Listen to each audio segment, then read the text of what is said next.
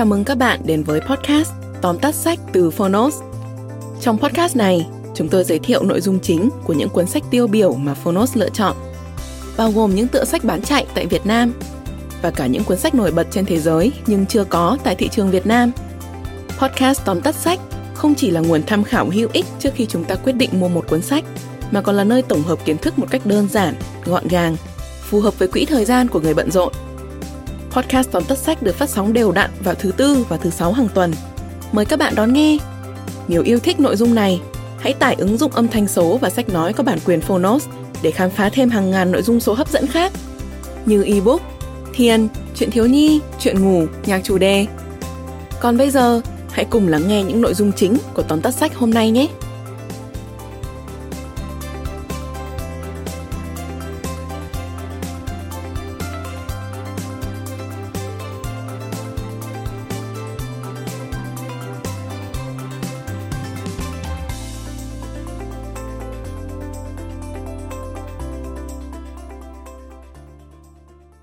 Bạn đang nghe từ Phonos.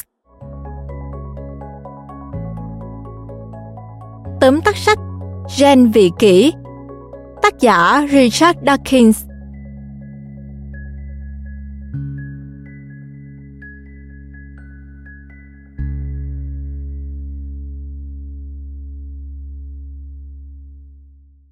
Cuốn sách gen vị kỷ đặt gen làm trung tâm của quá trình tiến hóa và giải thích phương thức tiến hóa. Và khi bàn luận điều này, gen phải được coi là ích kỷ. Theo đó, tất cả các cá thể tồn tại đều vị kỷ do sở hữu đặc tính ích kỷ của gen. Tuy nhiên, đây không phải là ý tưởng chính của tác phẩm này.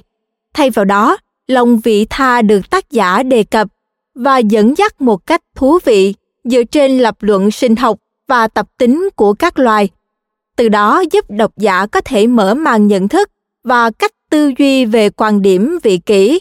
Đây phải chăng là đặc tính tự nhiên mà con người không thể loại bỏ?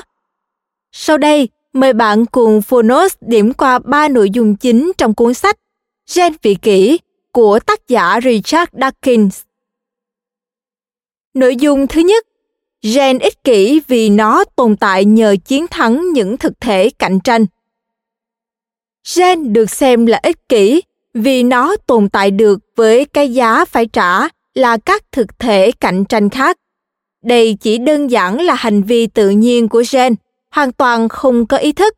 Và ở đây, chúng ta có thể xem nó là biểu hiện của sự ích kỷ. Vậy tại sao gen lại được xem là ích kỷ?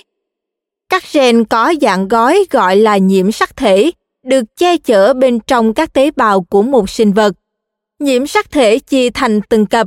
Cả hai nhiễm sắc thể trong một cặp có cấu trúc giống nhau.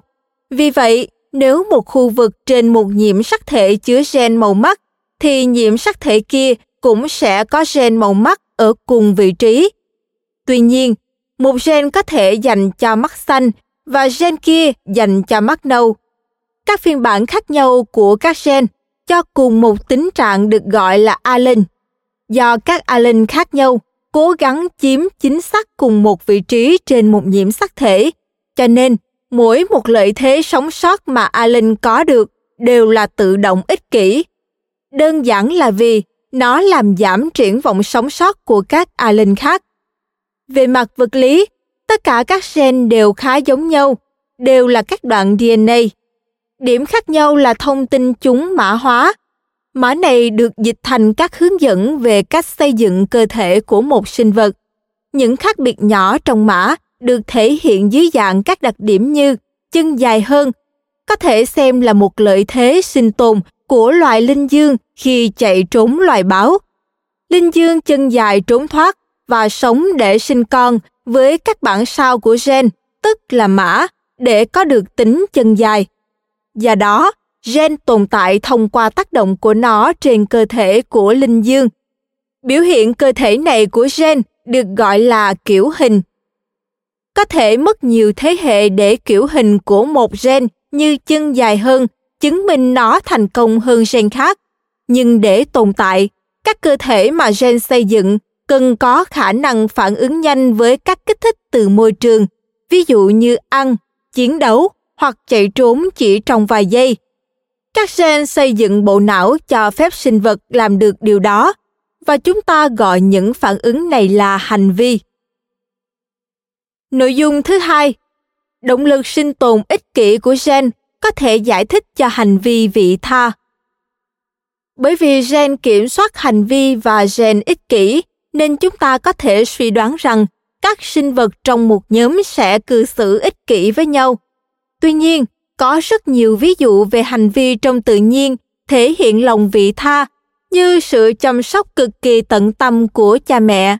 Chẳng hạn, chim mẹ giả vờ bị gãy cánh để dẫn dụ con cáo từ xa. Sự vị tha ở đây có thể được định nghĩa là hành vi làm giảm cơ hội sống sót của một người vì lợi ích của một người khác sự mâu thuẫn giữa tính ích kỷ và lòng vị tha sẽ biến mất khi ta xem xét dưới góc độ một trong những đặc điểm cơ bản của gen. Gen tồn tại dưới dạng nhiều bản sao trong nhiều sinh vật. Do đó, gen lập trình các hành vi có lợi cho các bản sao của chúng, thậm chí ở các sinh vật khác. Tuy nhiên, điều này xảy ra chỉ khi nó tạo ra lợi ích sống sót tổng thể lớn hơn cho gen Vậy làm sao một gen biết rằng một sinh vật khác đang mang các bản sao gen của nó? Câu trả lời là gen không biết. Nhưng các sinh vật có quan hệ họ hàng đều chia sẻ các bản sao của gen. Do đó, các gen lập trình nên những sinh vật để hỗ trợ họ hàng của chúng đạt được lợi thế sinh tồn. Tuy nhiên, lòng vị tha không nhất thiết phải được đáp lại một cách bình đẳng. Cha mẹ và con cái có quan hệ mật thiết với nhau, Tuy vậy, cha mẹ thể hiện lòng vị tha cao hơn so với con cái. Nguyên nhân là do để gen của họ tồn tại sau một thế hệ, cha mẹ phải đảm bảo con cái sống sót đến tuổi sinh sản. Mặt khác, đối với những đứa trẻ, sự sống còn và hạnh phúc của cha mẹ ít liên quan hơn nhiều. Điều này tạo sự bất cần xứng trong hành vi vị tha. Nội dung thứ ba, ý thức nhìn xa của con người giúp ta vượt qua mệnh lệnh sinh học các mô hình chiến lược hành vi cho thấy, các quần thể có chiến lược vị tha đối với nhau thường hoạt động tốt hơn. Bất chấp mỗi cá nhân được thúc đẩy bởi những lợi ích tốt nhất từ gen của họ. Trong một số trường hợp, một giải pháp thậm chí còn tối ưu hơn cho tất cả mọi người là từ bỏ lợi ích sống còn trước mắt của các gen.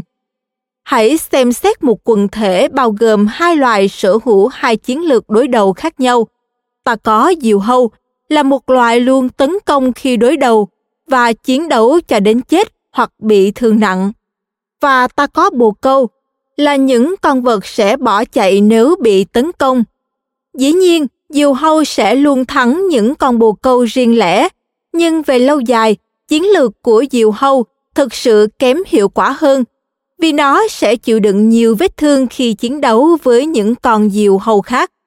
Giải pháp có lợi nhất cho tất cả là âm mưu của bồ câu, tức là tất cả các cá thể trong một quần thể đồng ý trở thành bồ câu. Khi từ bỏ những lợi ích ngắn hạn như diều hâu, chúng sẽ đạt được những lợi ích lâu dài của cuộc sống hòa bình cũng như tránh bị thương vong nghiêm trọng và tử vong. Các gen không có ý thức và không có tầm nhìn xa vì vậy chúng sẽ không bao giờ có thể tham gia vào một âm mưu của bồ câu, ngay cả khi sẽ có được lợi ích tốt nhất.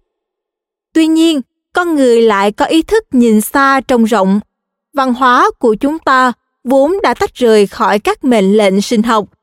Chúng ta có thể không vị tha về mặt di truyền hay bản chất, nhưng chúng ta có thể sử dụng tầm nhìn xa của mình để chống lại sự ích kỷ từ gen, và ít nhất ta có thể tham gia vào âm mưu của bồ câu vì lợi ích lâu dài cho tương lai chúng ta thậm chí có thể đạt được lòng vị tha ngay cả khi khái niệm này không thực sự tồn tại trong tự nhiên bạn vừa nghe xong tóm tắt sách gen vị kỷ được Phonos chọn lọc để gửi đến bạn. Bạn thân mến, quá trình tiến hóa xảy ra thông qua hoạt động của chọn lọc tự nhiên đối với gen không phải đối với cá thể hay loài gen ích kỷ vì các gen thúc đẩy sự tồn tại của chính chúng nhờ vào việc loại bỏ những thực thể cạnh tranh. Tất cả các hành vi của động vật đều có thể bắt nguồn từ sự ích kỷ do một phần trong gen. Tuy nhiên, chúng ta cần hiểu rõ bản chất vấn đề là gen hoạt động không có ý thức để tranh giành khả năng sinh tồn. Trong khi đó, con người chúng ta đã có thể nhận thức và sống với chiến lược đường dài, tức là chúng ta có khả năng vì lợi ích của toàn bộ loài người trong tương lai mà sống vị tha như âm mưu của bồ câu. Cảm ơn bạn đã lắng nghe tóm tắt sách Gen vị kỷ trên ứng dụng Phonos. Hãy thường xuyên truy cập vào Phonos để đón nghe những nội dung âm thanh độc quyền được cập nhật liên tục bạn nhé.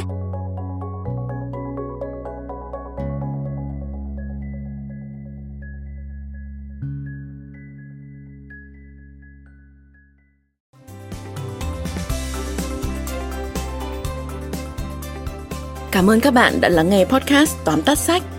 Podcast này được sản xuất bởi Phonos, ứng dụng âm thanh số và sách nói có bản quyền dành cho người Việt. Hẹn gặp lại các bạn ở những tập tiếp theo.